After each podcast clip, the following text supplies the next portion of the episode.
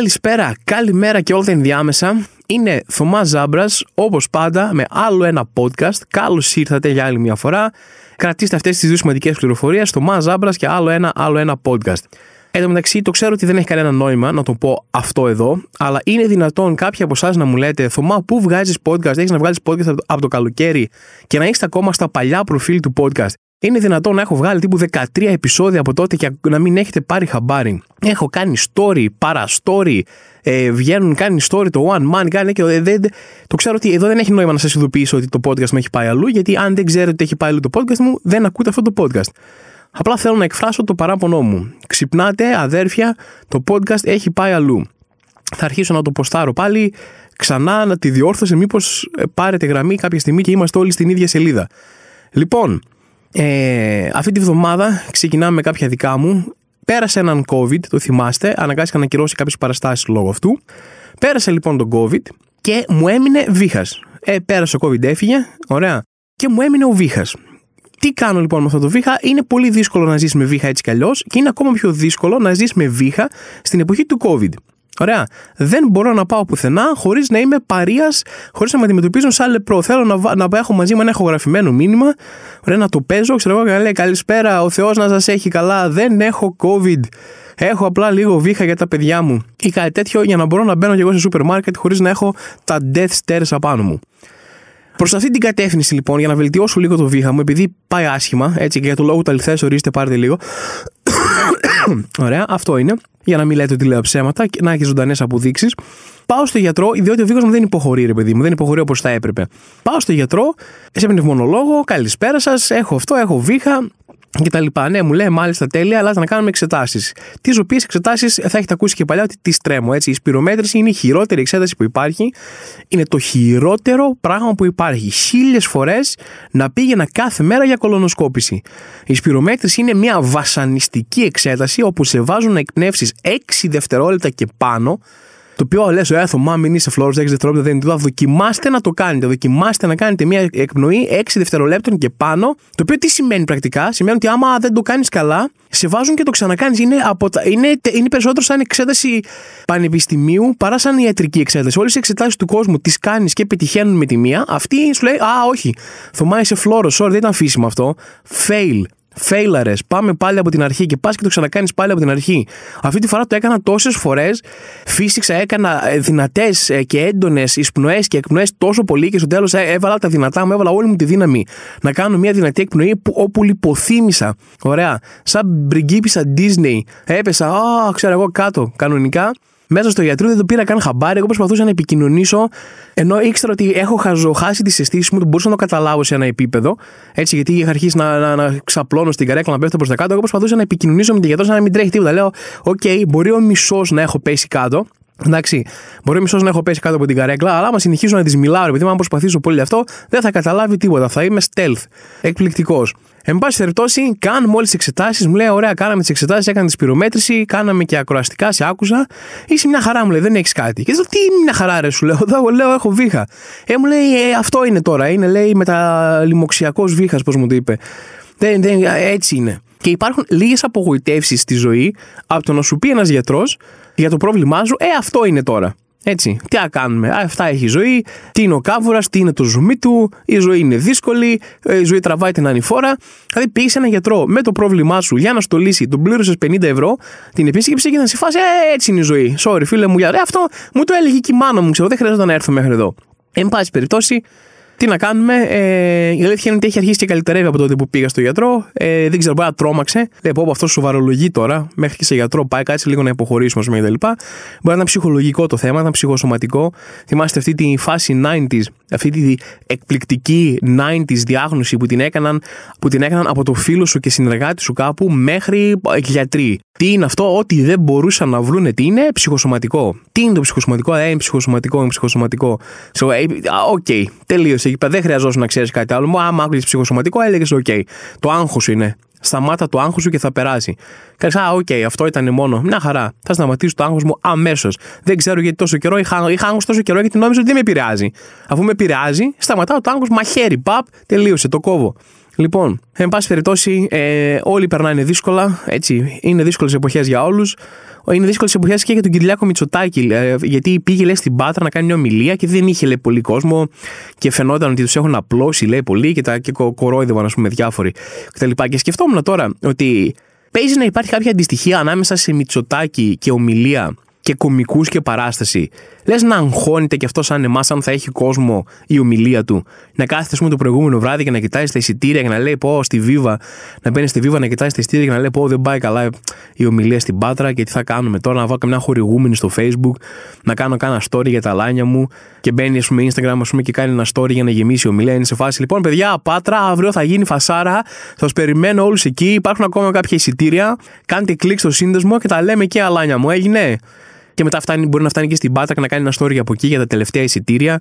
Ωραία. Για να πει και το κλασικό influencerικό ε, είμαστε εδώ στην Πάτρα, γιατί κάθε καλό story influencer ξεκινάει με το είμαστε εδώ. Οι influencers πάντα είναι κάπου. Δεν είναι σαν τους άλλους ανθρώπους οι οποίοι δεν είναι. Κάποιες φορές δεν υπάρχουν ή δεν υπάρχει η ύπαρξή τους, επειδή μου, σε κάποιο χώρο. Οι influencers είναι πάντα εδώ. Και το εδώ είναι ανάλογα που βρίσκονται εκείνη τη στιγμή. Έκανε και μια δηλωσάρα που συζητήθηκε, ρε παιδί μου, ελληνικό ίντερνετ πολύ, ότι α, δεν σας αρέσει, λέει, με πολύ ύφος εντωμεταξύ. Δεν ξέρω, τον έχετε δει που πουλάει ηρωνία πάρα πολύ, επειδή μου μιλήσετε για που λέει, Α, δεν σας αρέσει το καλάθι του νοικοκυριού, ε. Ε, βέβαια, λέει, δεν απευθύνεται σε εσάς, στους αριστερούς, λέει, τους. Ε, πρέπει να το διαβάσω ακριβώς όπω το λέει. Δεν απευθύνεται σε εσάς, λέει, στους ε, αριστερούς του Χαβιαριού, λέει, και τους σοσιαλιστές της Αμπάνιας. Και λες, τι, τι είναι αυτά που λες αυτή τη στιγμή, τι είναι, από πού έβγαλες αυτούς τους ορισμούς, ποιοι είναι οι αριστεροί του Χαβιαριού; Έτσι. Ποιοι είναι αυτοί οι άνθρωποι; Ένα καλό που έχει κάνει η Δημοκρατία είναι ότι δεν υπάρχουν πλούσιοι αριστεροί. Δεν υπάρχει κανένας πλούσιος στην Ελλάδα. Έτσι, υπάρχει τέλος πάντων το 1% έτσι, που είναι πλούσιοι. Όλοι οι υπόλοιποι, δεξιοί και αριστεροί, δεν έχει κανένας να φάει. Αυτό είναι το μόνο καλό. Δηλαδή, εξίσουσε τον κόσμο. Εξαφάνισε το, τη τάξη, τον ταξικό πόλεμο. Άφησε 1% που είναι πάμπλουτοι και έχουν όλα τα λεφτά στην Ελλάδα και όλοι οι υπόλοιποι δεξιοί, αριστεροί, κεντρώοι δεν έχει κανένας τίποτα. Και δεν είναι αυτό το θέμα. Δεν σνομπάρει η αριστερά ή οποιαδήποτε αριστερά αναφέρει τέλος πάντων, δεν τη σνομπάρει το καλάθι του νοικοκυριού γιατί είναι πλούσιοι και μεγαλοαστοί και κοντζαμπάσιδες, ωραία και προύχοντας και λένε Α, δεν μας ενδιαφέρουν, θα σνομπάρουμε εμείς αυτά. Αυτό ο λόγος που κράζει όλος ο κόσμος το καλάθι του νοικοκυριού είναι γιατί δεν δουλεύει. Όλοι αυτοί οι άνθρωποι που είναι έξω από σούπερ μάρκετ και τους ρωτάνε οι δημοσιογράφοι ε, πώς θα σφάγει το καλάθι του νοικοκυριού και ρίχνουν Παναγίες θεωρείς, τους βλέπεις εσύ, τους κόβεις για αριστερούς του χαβιαριού και ε, πώς το λένε σοσιαλιστές της αμπάνιας; Και κομμουνιστές της Rolls Royce, δεν ξέρω κι εγώ τι, ας πούμε. Αυτό νομίζω ότι είναι. Απλά δεν δουλεύει. Όλα τα σούπερ μάρκετ έκαναν το απλό, αύξησαν τις τιμές τους σταδιακά σε διάφορα προϊόντα που θα έμπαιναν στο καλάθι του νοικοκυριού και όταν έφτασε η ώρα να κάνει. Δηλαδή το παίξαν κόλπο Black Friday. Αύξησαν σιγά σιγά σιγά σιγά σιγά τις προηγούμενες εβδομάδες τις τιμές. Όταν ήρθε η ώρα για το καλάθι του νοικοκυριού, λένε Ωπ, ρίξαμε τις τιμές και απλά πέσαν στο προηγούμενο υπόλοιπο. Ή βάλαν άσχετα προϊόντα που δεν αγοράζει ποτέ κανένας, ας πούμε, και τα λοιπά στο καλάθι. Το καλάθι δεν δουλεύει. Δεν είναι μια ομάδα πλουσίων εστέτ, ελίτ, ε, λέσχη Bilderberg που κάθονται και κοροϊδεύουν το καλάθι του νοικοκυριού γιατί έχουν λεφτά και πίνουν χαβιάρια και σαμπάνιες. Απλά δεν δουλεύει. Ωραία, αυτό είναι το πρόβλημα. Απασχολημένη εβδομάδα πολύ για τον Πρωθυπουργό. Έτσι, είχε να κάνει την ομιλία, είχε αγχωθεί με αυτό, με τι θα γίνει τα εισιτήρια. Μετά είχε να ασχοληθεί με τους αριστερούς του Χαβιαριού. Και τώρα, την προηγούμενη Δευτέρα, αυτή τη Δευτέρα που μας πέρασε, εν πάση περιπτώσει, ε, συναντήθηκε με τον Διαματάρη, ο οποίος, άμα δεν θυμάστε ποιος είναι, θα σας φρεσκάρω τη μνήμη. Λοιπόν, την προηγούμενη εβδομάδα ο Πρωθυπουργός στον Δεξί συναντήθηκε με τη Βάνα Μπάρμπα, η οποία δεν έχει καμία θέση σε τίποτα για να μιλήσουν για τον πολιτισμό γενικότερα και για τον πολίτη Κέιν, ας πούμε, και τι καινούργια ταινία αν είδε το, το τελευταίο Batman με τον Ρόμπερτ Πάτινσον. Εντάξει. Και τώρα συναντήθηκε με έναν πρώην υπουργό της Νέας Δημοκρατίας που αναγκάστηκε να παραιτηθεί γιατί έλεγε ψέματα στο βιογραφικό του. Αυτές είναι οι Δευτέρες πλέον του Πρωθυπουργού. Συναντάει άσχετο κόσμο να την επόμενη Δευτέρα ενδέχεται να συναντηθεί με τον Γκάτμαν για να δει λίγο τι θα γίνει με το αίτημά του για να γίνει ε, ο εραστής της. Εντάξει. Και τη μεθεπόμενη εβδομάδα θα βρεθεί με το θρηλυκό παίχτη του εργοτέλη Πάτρικο Γκουντζότο για να συζητηθεί το πολύ ακαθόδε ζήτημα της Ελλάδας το 2022, γιατί όχι όφη δώσει μπενάλτη και εργοτέλειο δώσει μπενάλτη. Ωραία. Αυτές θα είναι λοιπόν οι Δευτέρες του Πρωθυπουργού από εδώ και πέρα. Και πήγε ρε παιδί μου, αυτός είναι, είχαμε μιλήσει για το Διαματάρι, είναι ο τύπος, ο οποίος ήταν πρώην υπουργός της κυβέρνησης Νέας Δημοκρατίας, όπου Έλεγε ψέματα για το βιογραφικό του, το ανακαλύψαν, βγήκαν κάτι άρθρα, ε, του ψιλοπαραδέχθηκε και αυτός ε, μέσα σάκρα του. Είπε: Δεν είναι όντως εγώ δεν είχα προλάβει να το πάρω, είχα παρακολουθήσει τα μαθήματα, αλλά μου έλειπε να πάρω ένα πενταράκι για να κλείσω πτυχίο, δεν είχα πάρει τα μαθήματα επιλογής και δεν ξέρω και εγώ τι. Και τι έκανε ο τρέλας. Πήγε μετά από τρία χρόνια, πήρε το πτυχίο, και τρία χρόνια μετά από εκείνο το άρθρο, όπου στο μεταξύ είχε παραδεχτεί ότι ισχύει, βγαίνει και λέει: Α, λέγατε ότι δεν έχω πτυχίο, ε, τσακ, να το το πτυχίο. Και το κορνιζάρει στο Instagram και το ε, πτυχίο πάνω γράφει φαρδί πλατή 2021. Ενώ τον είχαν κατηγορήσει γι' αυτό και είχε παρετηθεί γι' αυτό το 2019. Και του λένε όλοι, βρέα Θεόφοβε, ρε Σατανά, τι έκανες εκεί πέρα; Πήρες το πτυχίο του 2021 και βγήκες τρία χρόνια μετά να απαντήσεις ένα άρθρο από πριν τρία χρόνια ότι να τσακ, τσεκάρετε, έχω το πτυχίο με ημερομηνία σημερινή. Εν το πτυχίο του πήρε το 2021 και το έδειξε το 2022 για κάποιο λόγο. Είχε για ένα χρόνο καθυστέρηση, δηλαδή δεν μπορούσε να κάνει τίποτα στην ώρα του. Και τώρα τι έκανε. Παρόλο που τον έκραξε το σύμπαν γι' αυτό, έτσι, για προφανείς λόγους, πήρε το πτυχίο του, το κορνίζαρε όπως κορνιζάραν οι γονείς μας τα Lower Michigan μεσί που είχαμε. Ωραία, και τα βάζαν πάνω από τον τζάκι με φωτογραφίες του παππού από τον πόλεμο. Το κορνίζαρε και πήγε στο Μαξίμου να βγάλει φωτογραφίες για το Instagram μαζί με τον Πρωθυπουργό να κρατάνε το πτυχίο του. Παρόλο που το πτυχίο του είναι το 2021 και στη θέση ήταν με αυτό το πτυχίο του 2019, ο τύπος συνεχίζει ακάθεκτος, δεν κολώνει πουθενά, είναι ένα βήμα πριν πάρει το πτυχίο και αρχίσει να το κάνει tour στην Ελλάδα. Ωραία, και να ε, φέρνει τον κόσμο παιδιά να τα, να τα κουμπάει με το πτυχίο, να τα ευλογεί, να έρχεται κόσμος να φυλάει το πτυχίο, σαν τα λείψανα του Άι Δημήτρη. Είναι ένα βήμα πριν από αυτό. Δηλαδή ε, τον παραδέχομαι. Το, ε, έχω αρχίσει από εκεί που, τον, που έλεγα τι καραγκιόζης είναι αυτός, έχω αρχίσει να τον παραδέχομαι. Θα το πάει μέχρι τέλους. Και σχολίασε λίγο, προσπάθησε να σχολιάσετε γιατί ρε παιδί μου στην είπαμε το 2019 για το τυχείο και το εμφάνισε το 2022. Λέει, ε, Λέει τώρα λέει με το. Ε, ήταν λέει κολουσιεργού εκεί η φάση στη Νέα Υόρκη γιατί είχαν COVID. Λέει μέχρι να μου στείλουν πτυχίο. Ο Πρίτανη που ήμουν εγώ όταν ήμουν εγώ είχε πεθάνει. Ξέρω τα λοιπά. Τα έριξε παντού ο τύπος. Πώς δεν είπε τίποτα ε, τώρα με την κρίση και τον πόλεμο στην Ουκρανία, δεν μπορούσα να πάρω τα πτυχία μου. Έχει κίνηση πάρα πολύ στον Κυφισό και τα λοιπά. Δηλαδή, μόνο εκεί δεν έφτασε. Λοιπόν, μετά ρώτησαν ε, σε άλλα νέα, ρε παιδί μου, της κυβέρνησης. Ε, συνεχίζει να υπάρχει αυτό το σκάνδαλο με τις υποκλοπές, όπου δεν έχουμε πάρει μισή απάντηση πέρα από το δεν ξέρω, δεν ξέρω ε, κτλ. Και, και όλοι κάνουν, όπως είχαμε πει και τις προηγούμενες εβδομάδες, όλοι στην Νέα Δημοκρατία κάνουν σαν να μην συμβαίνει. Και έχουν φτάσει σε σημείο ο Κώστας Χατζηδάκης, ένας μεγάλος, ένα μεγάλο τέλεχο της Νέας Δημοκρατίας και της κυβέρνησης Μητσοτάκη, ε, το ρωτήσαν για τις υποκλοπές ότι έχει ακουστεί το όνομά σας, ότι ήταν μέσα στα, στα υποκλεπτόμενα ονόματα σας. Σας παρακολουθούσαν, τι έχετε να πείτε γι' αυτό. Και τι είπε, λέει. Σας διαβάζω, λέει, λέει. Τι αν σας πω, δεν τα βρίσκω λέει, καθόλου σοβαρά αυτά. Λέει, γνωρίζω προσωπικά τον κύριο Μητσοτάκη, λέει, κινούμε και στο φως, ακόμα και να με άκουγαν. Λέει, θα βαριόντουσαν, θα βαριόντουσαν, θα, θα έπληταν θανάσιμα. Λέει, όσοι με, άμα με παρακολουθούσαν. Γιατί ξέρετε, είμαι πεντακάθαρος. Είμαι σε μια κυβέρνηση, επειδή είμαι ένας σωρό σκάνδαλα, αλλά δεν έχω κάνει ποτέ τίποτα. Άμα με άκουγε κάποιος, θα άκουγε τις παραγγελίες που έκανα στο eFood, ε, θα άκουγε ε, με τους φίλους να συζητάμε για την Πανάθα, μέχρι εκεί. Αυτά, τίποτα άλλο. Δεν θα άκουγε.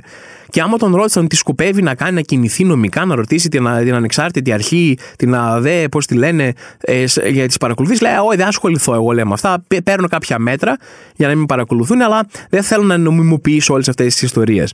Ωραία. Και όλα αυτά φυσικά δεν είναι γραμμή του κόμματος, είναι πράγματα που είπε ο ίδιος. Δηλαδή του λένε, σε ρε, σου παρακολουθούν το τηλέφωνο, τι έχεις να πεις. Λέει, Ε, μωρέ, τώρα κι εσείς ε, παρακολουθούσαν το τηλέφωνο ενός μεγάλου υπουργού της κυβέρνησης, τώρα ενός πολιτικού που περνάνε τόσα πράγματα από τα χέρια του και από τα τηλέφωνά του και συμφωνίες και τέτοια. Τώρα και είναι, θα το κάνουμε θέμα. Α, γίνει ολόκληρο θέμα. Δεν έχουμε τίποτα άλλο καλύτερο να μιλήσουμε. Παίζει το GNTM, έχει ξεκινήσει το Mundial. Θα πούμε κανένα κουβεντούλα για το Mundial. Εξή μου λέει τώρα παρακολουθούν το τηλέφωνο. Θα κάνετε κάτι. Μπορεί να σας παρακολουθήσουν το τηλέφωνο, δεν σα ενδιαφέρει. Έλα μου, τα ε, νερό και αλάτι. Νερό και αλάτι και όλα αυτά τα λέω εγώ. Δεν με έχει βάλει κανένας να τα πω. Έτσι, όλα αυτά είναι. Δεν θέλω να ασχοληθώ, δεν θέλω να τα νομιμοποιήσω όλα αυτά. Λατρεύω το κόμμα μου, λατρεύω τον Κυριάκο Μητσοτάκη. Όλα αυτά τα λέω τώρα, δεν τα διαβάζω από κάπου. Είναι δικές μου τοποθετήσεις. Εγώ λατρεύω τη θρησκεία, λατρεύω τη χώρα μου. Αυτά, τίποτα άλλο. Δήλωσε ο Κώστας Χατζηδάκης. OK, okay, Κώστα μου, έγινε. Ευχαριστούμε πάρα πολύ. Εν πάση περιπτώσει, παιδιά, πάμε να το ελαφρύνουμε λίγο. Πάμε να το να ελαφρύνουμε λίγο, γιατί η πραγματικότητα είναι πολύ βαριά, όπως συμβαίνει πάρα πολύ σε αυτό το podcast. Πάμε να το ελαφρύνουμε. Τι έπαθα. Τι έπαθα και τρόμαξα. Καλά όλα αυτά. Καλά οι παγκόσμιες καταστροφές που γίνεται. Αλλά πετυχαίνω ένα άρθρο κάπου που έχει τίτλο Μικραίνει το πέος όσο μεγαλώνουμε. Ερωτηματικό.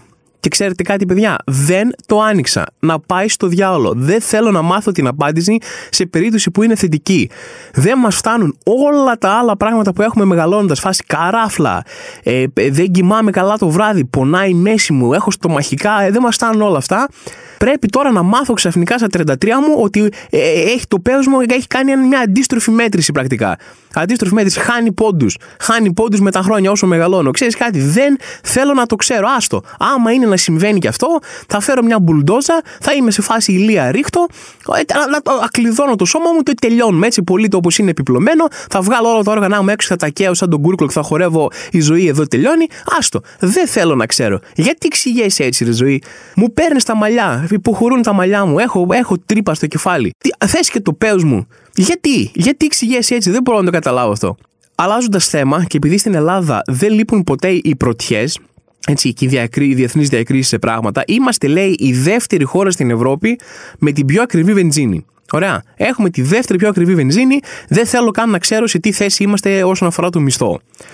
Η μόνη χώρα που μας περνάει είναι η Δανία, αλλά Δανία πρόσεχε, γιατί η Ελλάδα ποτέ δεν πεθαίνει. Ερχόμαστε, ερχόμαστε για την πρωτιά. 2,15 είναι πόσο, ε, πρέπει να το διαβάσω, είναι λέει 2,11. 2,11 δεν είναι τίποτα. Σε μια εβδομάδα θα, σε έχουν, θα έχουν πατήσει και Δανία και θα έχουμε πιάσει κορυφή στον όμιλο. Εντάξει, έχουμε λέει την πιο ακριβή βενζίνη. Ε, μπράβο μας, Ελαδάρα. Ε, αθάνατη ελληνική λεβεντιά μας οδήγησε εκεί πέρα και μπορούμε και την πρωτιά. Και την πιο φτηνή λέει την έχει η Ουγγαρία με τιμή 1,29. Και λες εντάξει, μπορεί να έχουν φτηνή βενζίνη στην Ουκρανία, αλλά έχουν και ακροδεξιά κυβέρνηση. Oh, wait.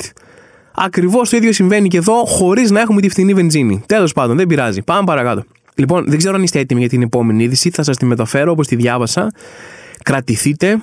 Ε, καθίστε σε καρέκλες. Είναι σοβαρά τα πράγματα. Ε, Σκρολάροντας για να βρω καμία είδηση για σήμερα.